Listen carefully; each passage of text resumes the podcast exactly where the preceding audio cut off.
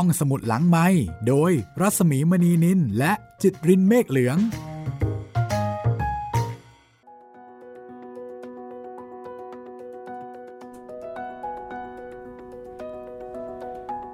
สวัสดีค่ะ ได้เวลาของการใช้บริการห้องสมุดหลังใหม่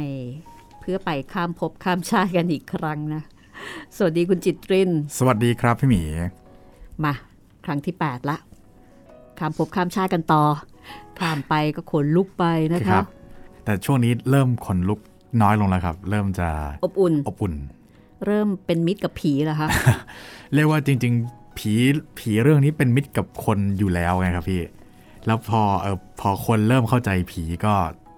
ก็เลยไม่มีอะไรน่ากลัว เริ่มคุ้นใช่ เริ่มเข้าใจ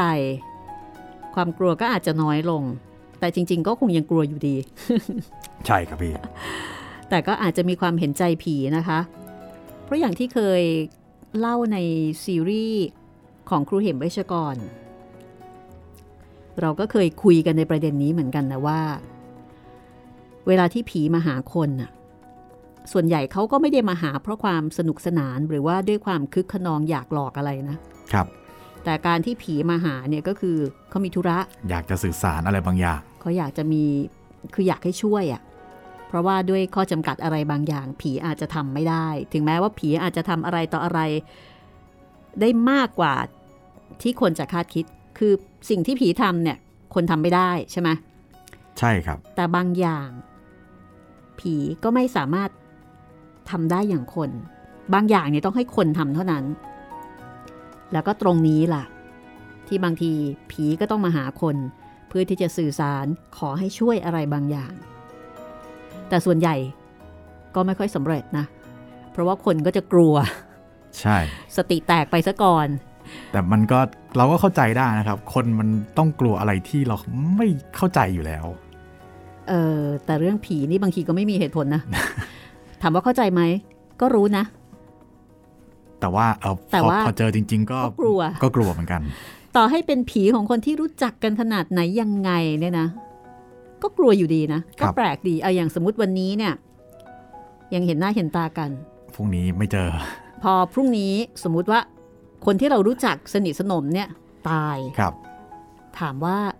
ถ้าเขามาหาจะดีใจไหม ก็แปลกดีนะครับ บางทีถ้าเราตั้งคำถามว่าทำไมอะ แล้วทำไมต้องกลัวในเมื่อเขาก็คือคนที่เรารู้จัก มาคนละรูปแบบแค่นั้นเออะงอาจจะเป็นคนที่เรารักใช่ไหมครับ แต่ไม่ว่าจะเป็นใครก็ตามจะเป็นเพื่อนพ่อแม่พี่น้อง ถ้าลองได้ตายไปแล้วเนี่ย ต่อให้รักแค่ไหน ส่วนใหญ่ก็กลัวครับ ถ้าบอกว่าเดี๋ยวจะมาหานะ เออไม่ต้องนะ ไปแล้วก็ไปเลย อย่างดีก็แค่เข้าฝันก็พอ ก็แปลกดีเนาะ ทั้งทั้งๆที่เขาก็คือคนเดิมอะเพียงแต่เปลี่ยนสถานะเท่านั้นเองใช่ไหมใช่ครับ แต่ว่าในเรื่องนี้อ่า เป็นผีที่ไม่รู้จักกัน เพราะฉะนั้นแน่นอนนะคะ ดีกรีของความกลัวเนี่ยมันก็ต้องมากเป็นธรรมดาค่ะ เพราะว่า ไม่ได้รู้จักมักจีกันมาก่อนด้วยสำหรับอรวรันอรวรันตอนแรก ๆ ก็กลัวใช่ไหมคะ แต่ว่าพอมาตอนหลังๆเนี่ยก็โอเคละตอนหลังๆก็ไม่กลัวละเพราะว่ามีความคุ้นเคยกันมากขึ้น ทีนี้ในส่วนของครูก้อง แล้วก็บรรดาครูทั้งหลายนะคะ อาจจะกลัวน้อยลงหรือเปล่า เดี๋ยวก็ต้องติดตามกันค่ะ วันนี้เป็นตอนที่ 8 ของข้ามภพข้ามชาติ ใช่แล้วครับ งานเขียนของครูข้างวังนะคะ งานเขียนที่หลายคนตั้งคำถามว่าตกลงเป็นเรื่องจริง หรือว่าเป็นเรื่องแต่งกันแน่ ก็ต้องฟังกันต่อไปค่ะ อย่าลืมนะคะ เรื่องนี้สามารถที่จะฟังกันได้หลายแพลตฟอร์ม ซึ่งก็จะจะใช้คำว่าออกอากาศไหมก็คือ เอาเป็นว่าฟังกันได้หลายแพลตฟอร์มนะคะ ครับผมฟังได้ทั้งเว็บไซต์และแอปพลิเคชันของไทย PBS Podcast นะครับ ทาง Spotify Google Podcast Podbean แล้วก็ทาง YouTube ครับผมเอาละค่ะ เดี๋ยวเราจะตามครูก้องไปตักบาตรแล้วก็ทำบุญกรวดน้ำให้กับคุณยายอมรศรีกันดีกว่านะคะ เรื่องราวจะเป็นอย่างไรต่อไป ตอนนี้จะได้พบคุณยายบัวครี่หรือยัง ไปลุ้นกันต่อเลยค่ะ ข้ามภพข้ามชาติ ตอนที่ 8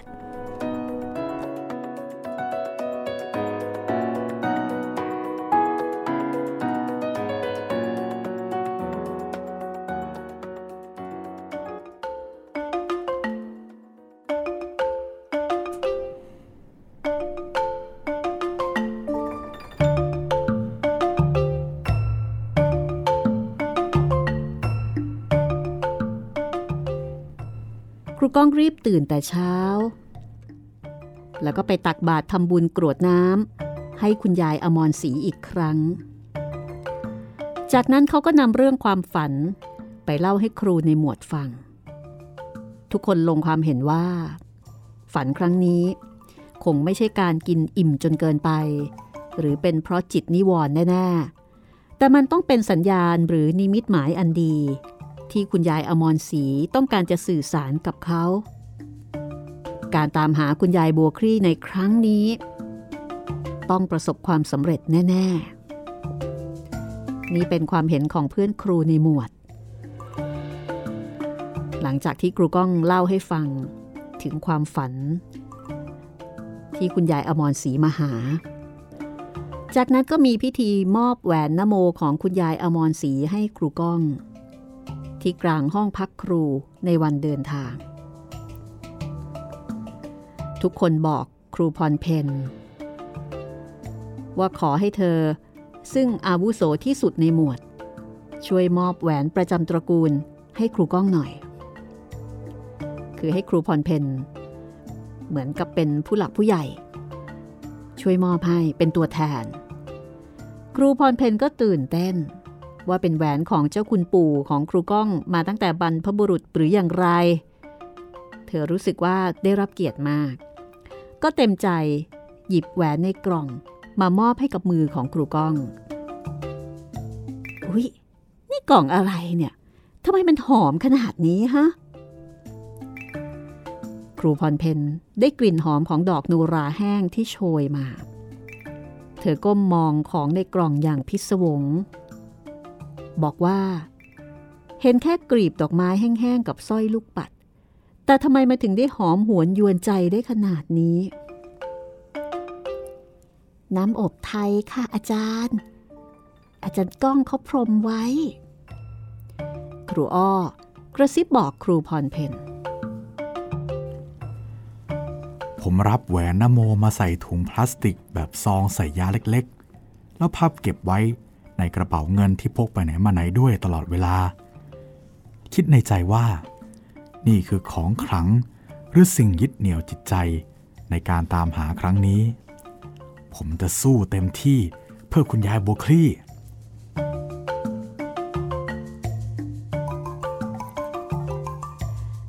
ทุกคนตกลงกันว่า จะเก็บกล่องไม้ใบนี้เอาไว้ที่โรงเรียนก่อน เมื่อใดที่ได้ข่าวดี ว่าพบคุณยายแล้ว ครูจารุนันก็จะนำกล่องสร้อยข้อมือลูกปัด เอาลงไปพร้อมอรวรันทันที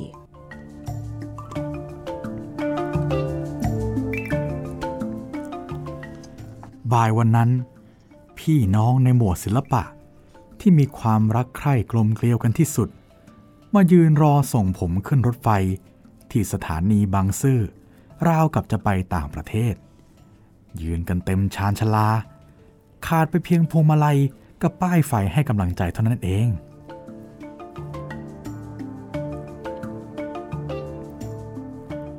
ครูจารุนันขับรถไปรับอรวรันมาสมทบด้วยอีกคน อรวรันได้แต่บอกผมว่า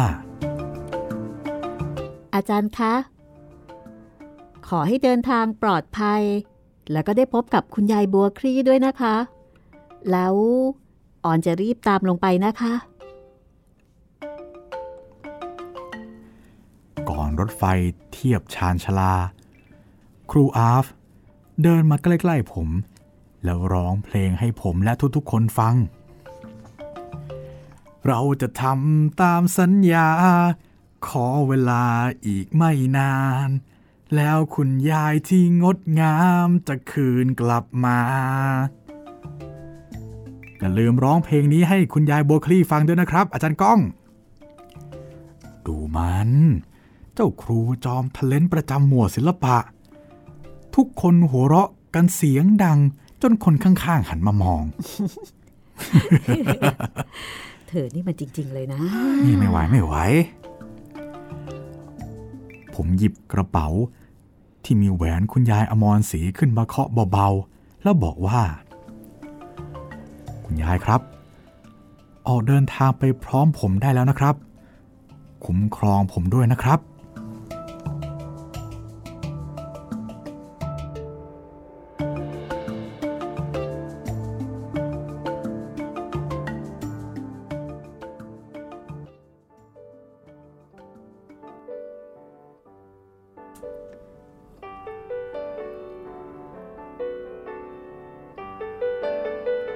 กือบ 14 ชั่วโมง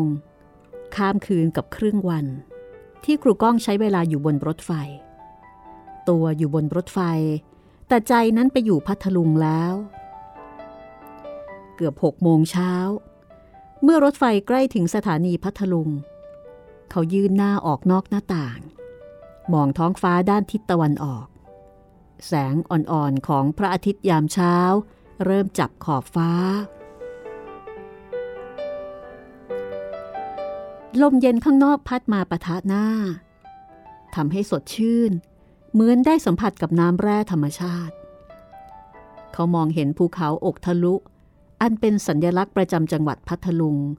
ตั้งตระงานเป็นแนวขนานกับทางรถไฟยาวเหยียด ภูเขาลูกใหญ่ ที่มีรูปทรงเหมือนกรวยสามเหลี่ยมใบใหญ่ ๆ วางชิดกับแท่งหินยักษ์ทรงหลอดแก้วอ้วนๆวางคว่ำอยู่ชิดกัน ภูเขาลูกที่เหมือนหลอดแก้วใบอ้วนวางคว่ำมีรอยทะลุตรงกลาง เกือบใกล้ยอดเขาเป็นช่องใหญ่ เป็นช่องให้ลมพัดผ่านทะลุได้ช่างเป็นภูเขาที่แปลก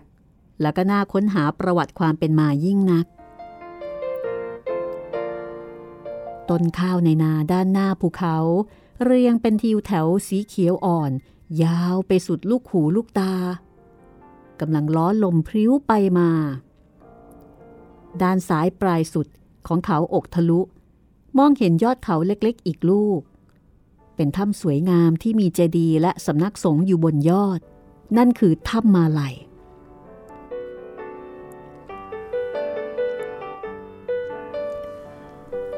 ผมชอบสถานที่นี้ที่สุด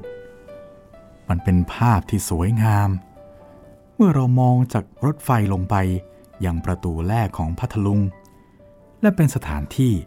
ที่ผมคุ้นเคยมาตั้งแต่เล็กๆ ด้วยความสวยงามของสถานที่นี้ จึงเป็นที่มาของการยุให้พ่อผม ซื้อที่ดินแปลงเล็กๆ บริเวณริมทางรถไฟที่อยู่ใกล้ถ้ำมาลัย ข้างภูเขาอกทะลุแห่งนี้ เพื่อทำเป็นสวน ปลูกผักและผลไม้ในยามว่าง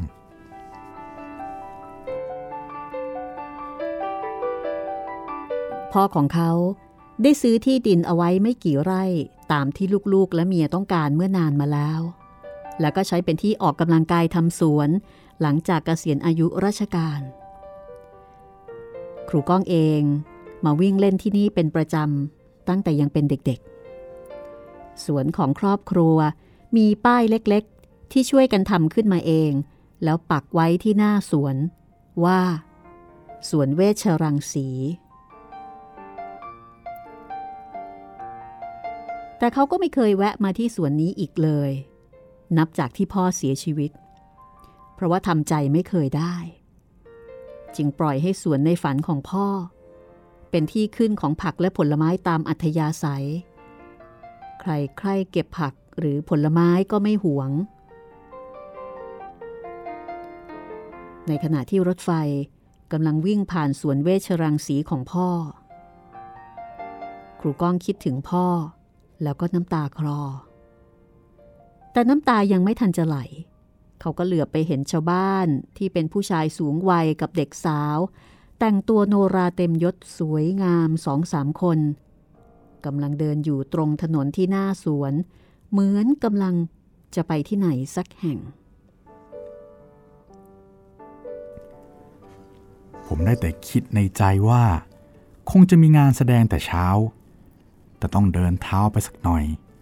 เพราะแถวนี้เป็นชานเมือง แต่พอเดินไปอีกพอสมควร พอรถไฟกำลังจะวิ่งผ่าน พวกเขาหยุดเดิน หันมามองขบวนรถไฟ แล้วโบกมือมาที่ผม ส่งยิ้มซื่อๆ แบบชาวบ้านมาให้คนบนรถไฟ ผมยื่นมือออกไป ยิ้มและโบกตอบอย่างมีความสุข นุชมารับเขาที่สถานีรถไฟแต่เช้า เอารถกระบะสองประตูสี่ที่นั่ง มารอรับถึงสถานี ทั้งคู่กอดคอกันพอเป็นพิธี จากนั้นนุชก็พาเขาเดินฝ่าผู้คนกับญาติคนอื่นๆ ที่มารอรับ พร้อมกับแม่ค้าที่เดินร้องขายกล้วยฉาบแม่แดง แล้วก็กะละแมแม่ประคอง อันเป็นขนมรสชาติเยี่ยมยอดของพัทลุงดังไปทั่วชานชาลา รถของนุชค่อยๆเลาะเลี้ยวเซาะซอกซอยน้อยใหญ่ ไปจนถึงบ้านของครูก้อง ซึ่งอยู่ไม่ไกลจากสถานีรถไฟนัก เขาเข้าไปกอดแม่ กราบตัก แล้วก็หอมฟอดใหญ่ ๆ แล้วก็เดินไปที่หน้ารูปพ่อ กราบพ่อ บอกพ่อว่า เขากลับบ้านครั้งนี้มิได้เพียงมาหาแม่และพ่อ หากมีภาระสำคัญต้องมาตามหาคนสำคัญของลูกศิษย์ที่จากกันมานาน เขาภาวนาให้พ่อที่รัก ช่วยนำทาง และก็ดลให้ลูกประสบความสำเร็จ ในการค้นหาครั้งนี้ด้วย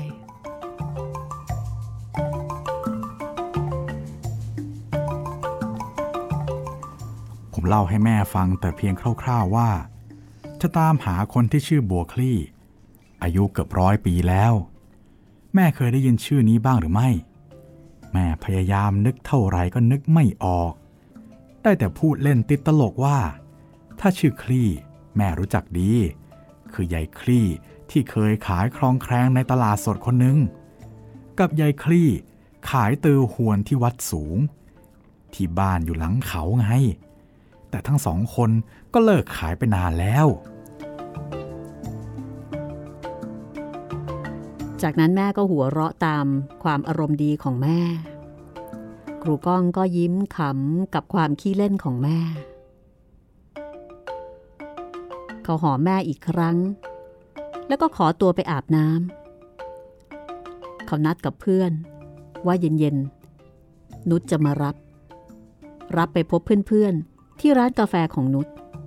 เพื่อนๆ เตรียมตัวพบเขาอยู่แล้ว เพื่อการนี้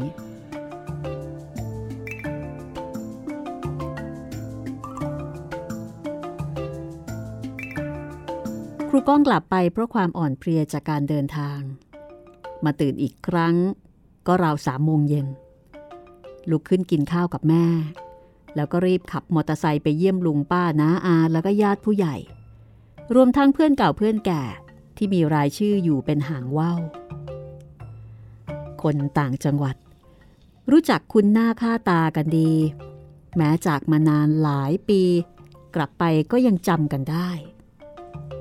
พัทลุงเป็นเมืองเล็กๆ ผู้คนก็ยิ่งมีความสนิทสนมกลมเกลียวกันมากขึ้นเป็นธรรมดา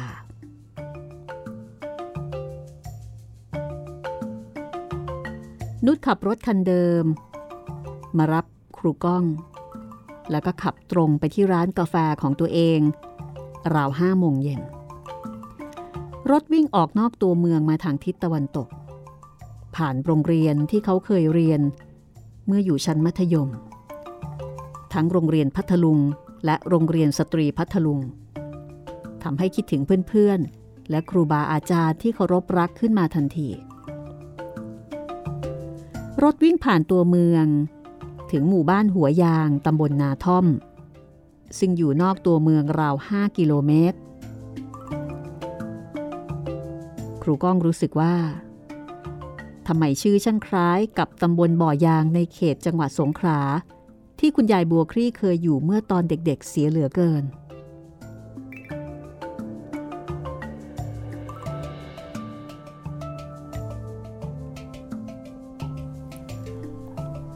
ร้านของนุชชื่อร้านตาสว่าง ตั้งอยู่ริมถนนในบริเวณบ้านของนุชนั่นเอง เปิดขายกาแฟกับขนมเค้กและเครื่องดื่มต่างๆ ดูบรรยากาศภายนอกแล้ว เป็นร้านที่น่านั่งจิบกาแฟร้านหนึ่ง ผมชอบชื่อนี้ตั้งแต่ลงจากรถ ตาสว่าง มันมีในที่หมายถึง ดื่มกาแฟแล้วทำให้ตาสว่าง พ่อนุชรับราชการครู ชื่อสว่าง ใครๆจึงเรียกท่านว่า ครูว่างหรือตาว่าง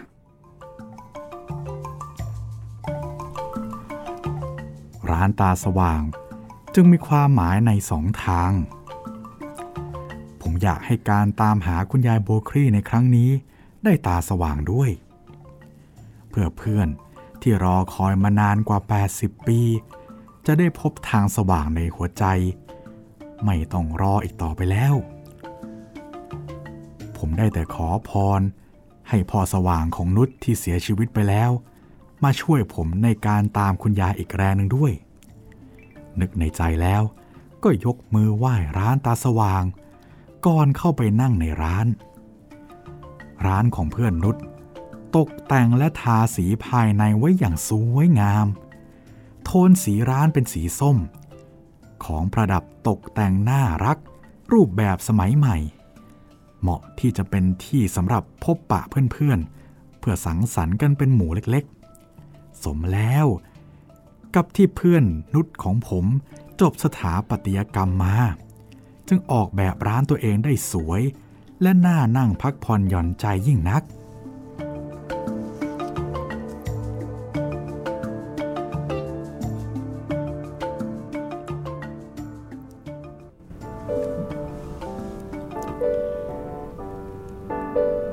ข้างในร้านมีเพื่อนผู้หญิงรออยู่อีกสามคน คนหนึ่งคือทิพย์หรือสุธาทิพย์เป็นพยาบาลด้านจิตเวชอีกคนหนึ่งคือนิตยาหรือป้ายาของเพื่อนๆ เธอประกอบธุรกิจส่วนตัว และสุดท้ายคือสุภาพรหรือเอียด ที่ทำธุรกิจรับซื้อยางพารา เธอทั้งสามคนเป็นที่รู้จักของเพื่อนพ้องและผู้คนมากมายรองไปจากนุชทั้งสามคนมีอัธยาศัยดี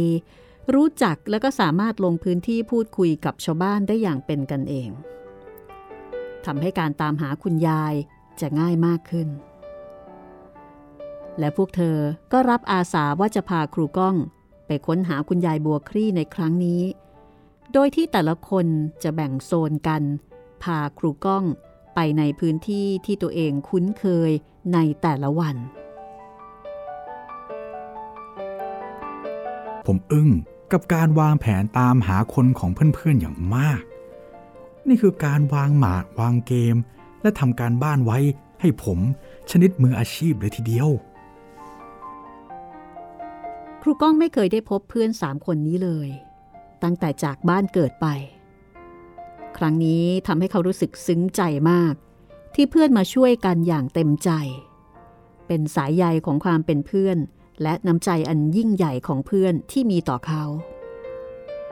เพื่อนๆบอกว่าจริง ๆ แล้วยังขาดเพื่อนพยาบาลอีกสามคนที่ไม่ได้มาในวันนี้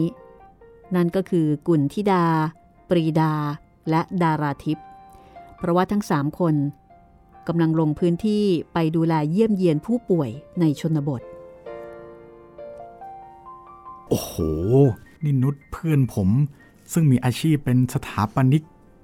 กณฑ์เพื่อนพยาบาลมาเกือบทั้งจังหวัดเลยเหรอเนี่ย ที่สำคัญ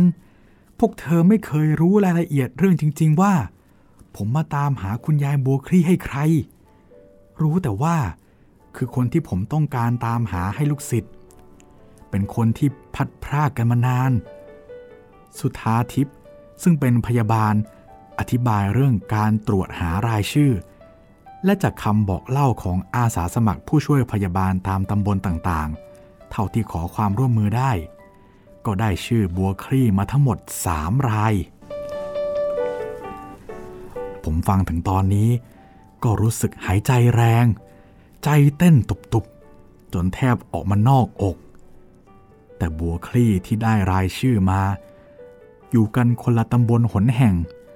อายุไม่แน่ชัดในบางราย และได้สอบถามจากอาสาสมัครแล้วว่า บ้านเรือนอยู่ละแวกใด เพื่อเตรียมไว้สำหรับการเดินทางไปหา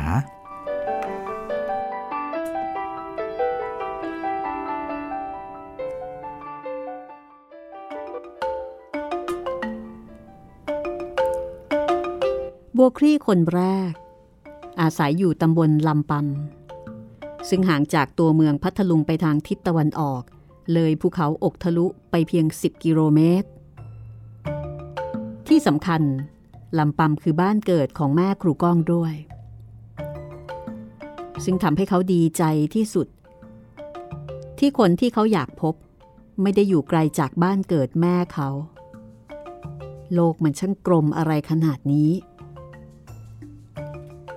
บัวคลี่คนที่สองนั้น อาสาสมัครบอกว่า เป็นคุณยายที่เคยขายขนมอยู่แถวตลาดใต้โหนด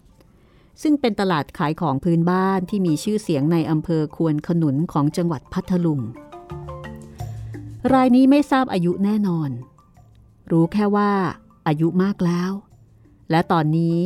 ไม่ได้เห็นคุณยายมาขายของ คนที่สามอยู่ตำบลทะเลน้อย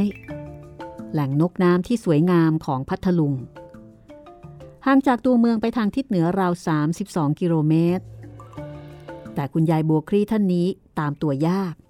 เพราะว่าบ้านอยู่ลึกเข้าไปในป่าริมน้ำต้องลุยน้ำข้ามทะเลน้อยกันไปทีเดียว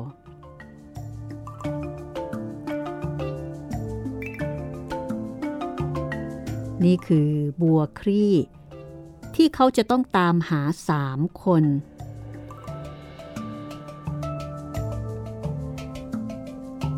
ทุกคนวางแผนการเดินทาง เพื่อที่จะตามหาในวันรุ่งขึ้น โดยที่สุธาทิพย์จะทำหน้าที่เป็นจุดศูนย์กลาง คอยรับข่าวสารข้อมูลจากเพื่อนๆ แล้วก็ส่งให้กับครูก้อง สุภาพรกับนุชเป็นตัวหลัก ที่จะพาครูก้องไปที่ลำปำและทะเลน้อย ส่วนนิตยาจะพาครูก้องกับนุชไปตลาดใต้โหนด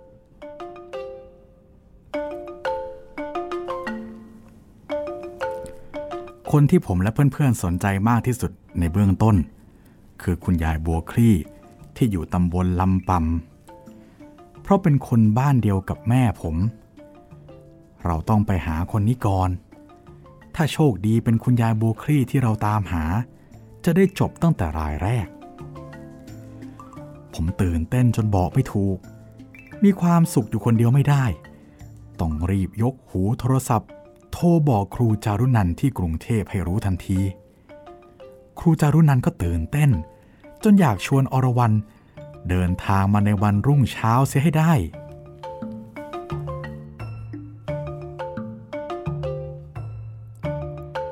จากนั้นครูก้องก็ฝากครูจารุนันให้บอกครูน้องๆในหมวดทุกคนว่า เขาใกล้จะถึงเส้นชัยแล้ว พอวางหูโทรศัพท์ เขาก็คุยกับเพื่อนๆ ด้วยความเบิกบานสำราญใจ กินข้าวได้มากกว่าทุกวัน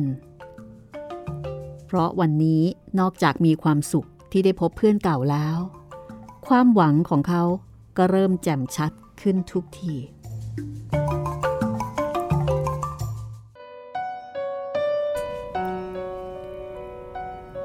ครูก้อง นุชสุธาทิพย์สุภาพร และนิตยา นั่งคุยกันหัวเราะกัน จนกระทั่งตะวันพรบท้องฟ้าเริ่มมืดครึ้ม ทุกบ้านเริ่มเปิดไฟ เสาไฟฟ้าริมถนนบ้านหัวยางเริ่มสว่าง บรรยากาศเริ่มเงียบ เสียงโทรศัพท์นุชดังขึ้น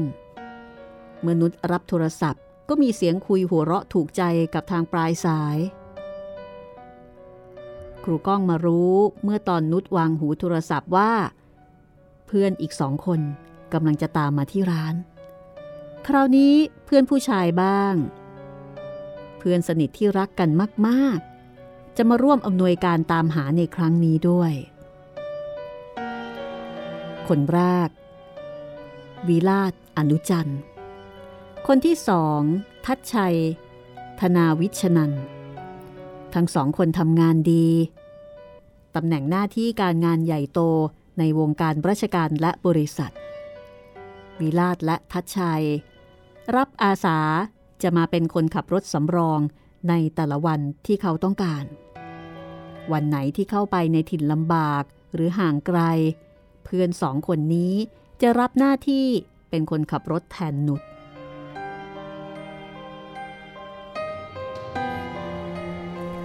ผมซึ้งใจเพื่อนจนพูดไม่ออก ขณะที่เรากำลังคุยกันเพลินๆจนราวสองทุ่มกว่า นุชมองข้ามผมไปที่หน้าต่างของร้าน แล้วลุกขึ้นเดินออกไปเปิดประตูหน้าร้าน มองซ้ายมองขวา แล้วเดินกลับเข้ามา บนเสียงงึมงำเด็กผู้หญิงที่ไหนก็ไม่รู้ มายืนมองอยู่ที่หน้าต่าง เห็นสองครั้งละ นึกว่าจะมาซื้ออะไร พอออกไปก็เห็นแต่ชายผ้าถุงเดินหายวับไปทางด้านหลังรถที่เราจอดกันอยู่ที่หน้าร้าน แล้วคงข้ามถนนไปอีกฝั่งหนึ่งแล้วฮ่าสงสัยจะกลับไปแล้ว แต่ไม่คุ้นหน้าว่าเป็นเด็กแถวนี้เลย เอาละสิ ผมเริ่มรู้สึกตั้งหิดตั้งหิดในใจ เด็กแถวนี้เขายังใส่ผ้าถุงกันในชีวิตประจำวันอยู่ระนุษ ก็ไม่ค่อยเห็นแล้วนะ นุ่งกระโปรงหรือว่ากางเกงกันเกือบหมดแล้ว นุชขมวดคิ้ว ผมนั่งยิ้มป้นหัวเราะหึ่ๆอยู่คนเดียว ปล่อยให้เพื่อนๆ งงไปตามๆกัน คุณยายอมรศรีมาแล้วสิท่า ผมบอกไม่ถูกว่าดีใจหรือเสียใจกันแน่ แต่เอาละลองถามอีกสักคำถามเพื่อยืนยันให้แน่ใจ ออนี่นุชเด็กคนนั้นหน้าตาเป็นยังไงอะจำได้ไหม อืม ก็หน้าเข้มๆนะก้อง ตาคมกริบ เออ ถามทำไมเหรอ อ๋อ เปล่า ถามดูว่าใช่คุณยายอมรศรีของเราหรือเปล่าเท่านั้นเอง สุธาทิพย์นิตยา แล้วก็สุภาพรก็หัวเราะ ส่วนนุชก็ขำกลิ้ง เฮ้ย เล่นมุกตั้งแต่วันแรกเลยนะก้อง ถ้ายายก้องอายุเท่านี้ก็บ้าแล้วละสิ นี่เธอนี่ช่างตกมุกหนักเหลือเกินนะ ก้องนี่ยังหาเหมือนตอนเป็นนักเรียนเลยนะ สุธาทิพย์แล้วก็สุภาพรผู้เสริม ส่วนนุชก็หัวเราะคิกคัก เพื่อนๆหยุดหัวเราะกันแล้ว ผมยังหัวเราะไม่หยุด แต่ในน้ำเสียงหัวเราะก็มีเสียงสั่นเครือ และมีน้ำตาออกมาด้วย เพื่อนๆขำกันต่อว่าผมหัวเราะจนร้องไห้ใช่สิ จะไม่ให้ร้องไห้ได้ยังไงล่ะ ถ้าผมบอกความจริงไปปุกเพื่อนๆจะยังขำกลิ้งแล้วนั่งอยู่ที่นี่อีกไหมเนี่ย คงจะวิ่งกลับบ้านกันเป็นแถวๆเชียวละ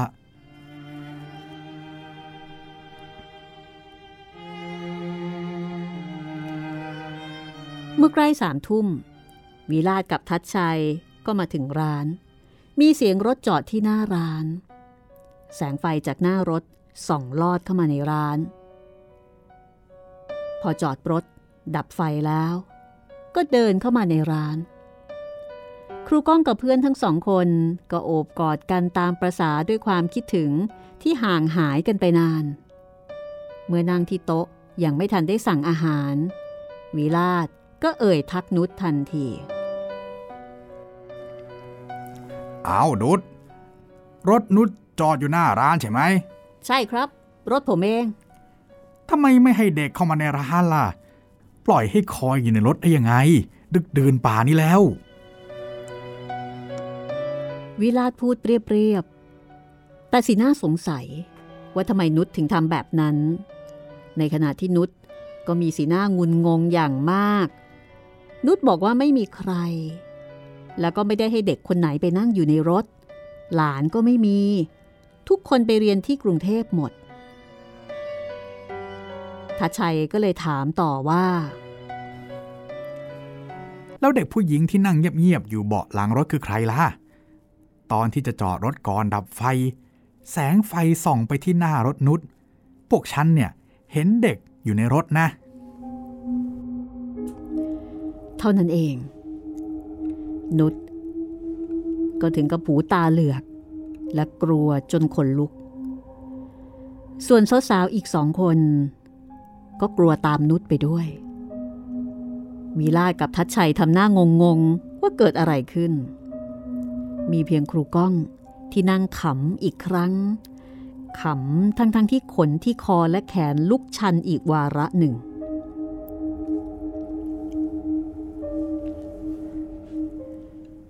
คราวนี้แน่สิยิ่งกว่าแช่แป้ง คุณยายที่เคารพมากับผมด้วยจริง ๆ แล้ว เฮ้ย นี่ผมจะนั่งรถนุชกลับบ้านได้ไหมนาะนึกไปน้ำตาแทบจะไหลออกมาอีกรอบนึงทัชชัยต้องเดินออกไปดูรถที่จอดอีกรอบหนึ่ง ก่อนจะกลับมาบอกว่าไม่เห็นใครนั่งอยู่บนรถแล้ว ทุกคนจริงได้ผ่อนคลาย นิตยาถามนุชไปว่า นี่ นุชเอาของดีหรือว่าของขลังที่ไหนมาไว้ในรถหรือเปล่าเนี่ยฮะเอ้ย ไม่มีอะไร ฉันไม่เคยเอาของวิเศษอะไรไปใส่ไว้ในรถทั้งสิ้นนะ นุชปฏิเสธ พร้อมบอกว่า เธอกลัวสิ่งที่มองไม่เห็นทุกอย่าง และเธอกลัวผีที่สุดในชีวิตด้วย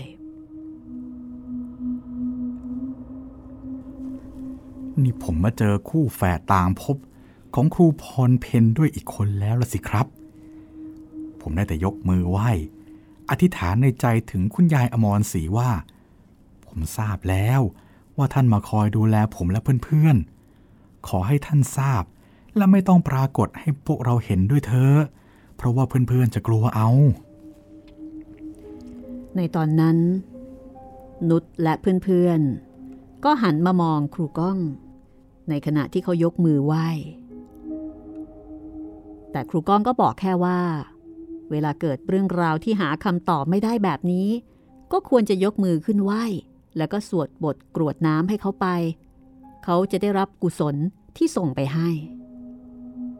บรรดาสาวๆ ก็เลยพากันยกมืออธิษฐานตามครูก้องกันพร้อมเพรียง เหลือแต่ชายหนุ่มสองคนเท่านั้นที่ไม่ได้พูดอะไร ได้แต่นั่งยิ้มอยู่ที่โต๊ะ คืนนั้น ทุกคนร่ำลากัน ราวๆสี่ทุ่ม ต่างคนต่างแยกย้ายกันกลับบ้าน แต่ก็ย้ำว่า วันรุ่งขึ้น จะออกเดินทางมุ่งสู่ตำบลลำปำอันเป็นถิ่นของคุณยายบัวครี่ คนที่น่าสนใจที่สุด และยังเป็นบ้านเกิด ของแม่ครูก้องด้วย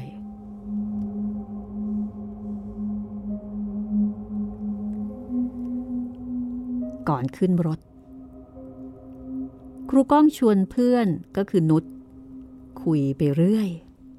เพื่อแก้ความหวาดกลัว เมื่อถึงบ้าน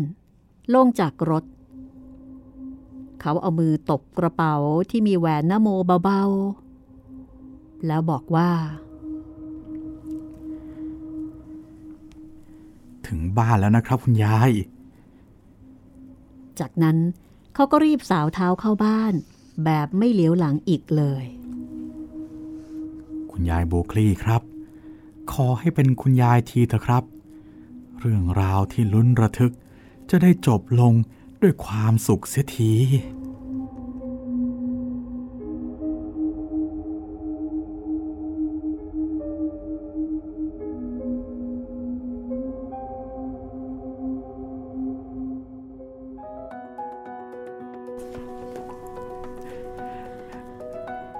อยู่ๆก็กลับมาระทึกอีกแล้วครับพี่โอ้โหแต่คราวนี้ก็เป็นการระทึกแบบใกล้เคียงเเข้าใกล้จุดหมายปลายทาง อ่าใช่ครับใช่ เริ่มที่จะมองเห็นเป็นเป็นรูปเป็นร่างว่างั้นก็ได้นะคะ เพราะว่าก่อนหน้านี้ก็คือเหมือนกับงมเข็มในมหาสมุทรใช่ไหมใช่ครับ แต่ตอนนี้โอเคงมเข็มในสระน้ำก็มีเข็มสามเล่มแล้วใช่ อยู่ที่ว่าเล่มไหนจะใช่ครับ มีคุณยายโบครี่สามบัวครี่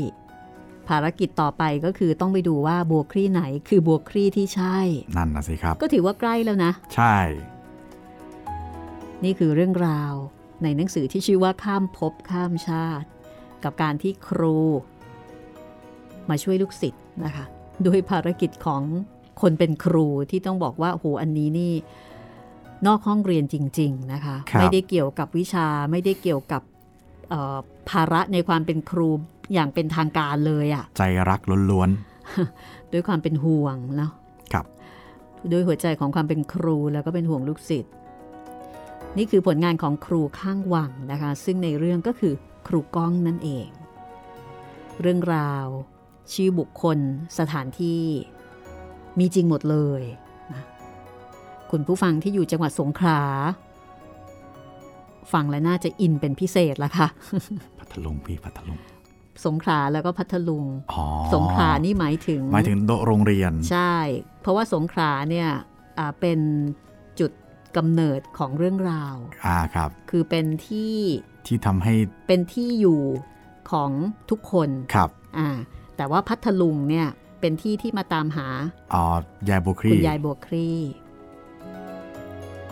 ก็มีคุณผู้ฟังหลายท่านเหมือนกันนะ ที่เป็นคนสงขลาแล้วก็ทักมาในอ่า Facebook นะคะบอกว่าโห คืออินเป็นพิเศษเลย เพราะว่านึกออกว่าแต่ละที่อะไรยังไงแต่ละที่เนี่ยคือที่ไหนยังไงครับอ่ามะวัดมัชชิมาวาด หรือว่าทะเล ร้านถ่ายรูปเอ่ออะไรอย่างเงี้ยก็คือนึกออกหมดนะคะครับเพราะฉะนั้นเรื่องนี้คือมีสถานที่จริงอะเพราะดังนั้นคนที่ อยู่แถวนั้นหรือว่าเคยไปแถวนั้น อ่านแล้วก็จะสนุกเป็นพิเศษนะคะ นอกเหนือจากสงขลาก็นี่แหละค่ะพัทลุงอันนี้ก็ด้วยครับนะมีการพูดถึงสถานที่หลายแห่ง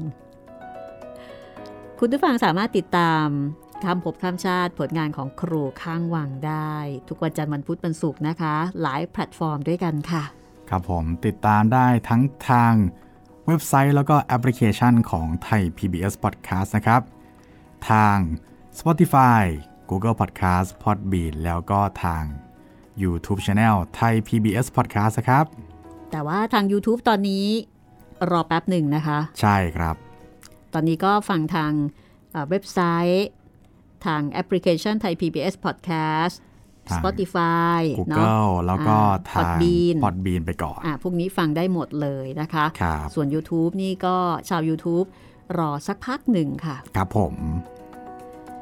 แล้วก็ทักทายติดต่อพูดคุยกันได้ 3 ช่องทางค่ะครับ ติดต่อกันมาได้ทั้งทางแฟนเพจ Facebook Thai PBS Podcast แฟนเพจ Facebook ของพี่หมีรัศมีมณีนิน แล้วก็ทาง YouTube ก็คอมเมนต์ไว้ใต้คลิปที่ชมที่ฟังได้เลยนะครับเอ่อคุณจุ๊บแจงนะคะ คุณจุ๊บแจงทักทายมาในอินบ็อกซ์ของเพจรัศมีมณีนินนะคะบอกว่า ลูกสาวเป็นแฟนคลับห้องสมุดหลังไมค์นะคะอืมตอนนิทานกริม และนิทานแอนเดอร์เซนยินดีมากเลยครับ ค่ะ พอบอกว่าเอ๊ะตอนนี้ฟังวรรณกรรมเยาวชนสเปนหรือยังเอ่อคุณจุ๊บแจงก็บอกว่า ฟังมาสี่ตอนแล้วค่ะกูดโชสนุกมาก ๆ เลยค่ะ ลูกสาวเจ็ดขวบชอบมาก ตั้งหน้าตั้งตารอ ตอนต่อไป อันนี้คงเขียนมาตอนที่ ที่ที่กูดโชยังไม่จบอะนะคะครับแล้วก็หลังจากนั้นคุณจุ๊บแจง ก็ส่งรูปลูกสาว ก็คือลูกสาวชื่อว่าน้องเพลินเจ็ดขวบ น้องเพลินเนี่ยวาดรูปโอ้วาดรูปน่ารักมากเอ่อวาดรูปเรื่องไซอิ๋วอืมมีรูปพระถังซัมจั๋งนั่งอยู่บนหลังม้า แล้วก็มีแห้งเจียมีตือโป้ยขาย น่ารักเชียวครับโอ้น่ารักมากเลยนะคะ บอกว่าลูกสาวเป็น FC ตอนนี้ฟังไซอิ๋วค่ะ ถึงตอนที่ 19 แล้วนะชื่อน้องเพลิน ชิดชนก ก็หลังจากไซอิ๋วแล้วน้องน้องเพลินก็คงได้เพลินสมชื่อละค่ะ ครับ เพราะว่าวรรณกรรมเยาวชนนี่โอ้โหหลายเล่มมาก ๆ นะคะ ใช่ เพลินได้อีกนานเลย แต่ว่าสำหรับเรื่องข้ามภพข้ามชาติ อันนี้อาจจะโตเกินน้องเพลินไปนิดนึงเนาะครับผมแล้วก็เดี๋ยวอาจจะทำให้น้องเพลินกลัวผี อีกสักสองสามปีลองมาฟังได้นะครับค่ะ ไปฟังเรื่องอื่นก่อนกันละกันนะคะ อันนี้คุณแม่ฟังไปก่อนค่ะ ขอบคุณคุณจุ๊บจางนะคะ ขอบคุณนะครับเอาละวันนี้หมดเวลาของห้องสมุดหลังใหม่แล้วค่ะ กับข้ามภพข้ามชาติของครูข้างวังขอบคุณ ครูก้องเอาไว้ณที่นี้ด้วยนะคะ และ เราสองคนลาไปก่อนค่ะ สวัสดีครับ สวัสดีค่ะ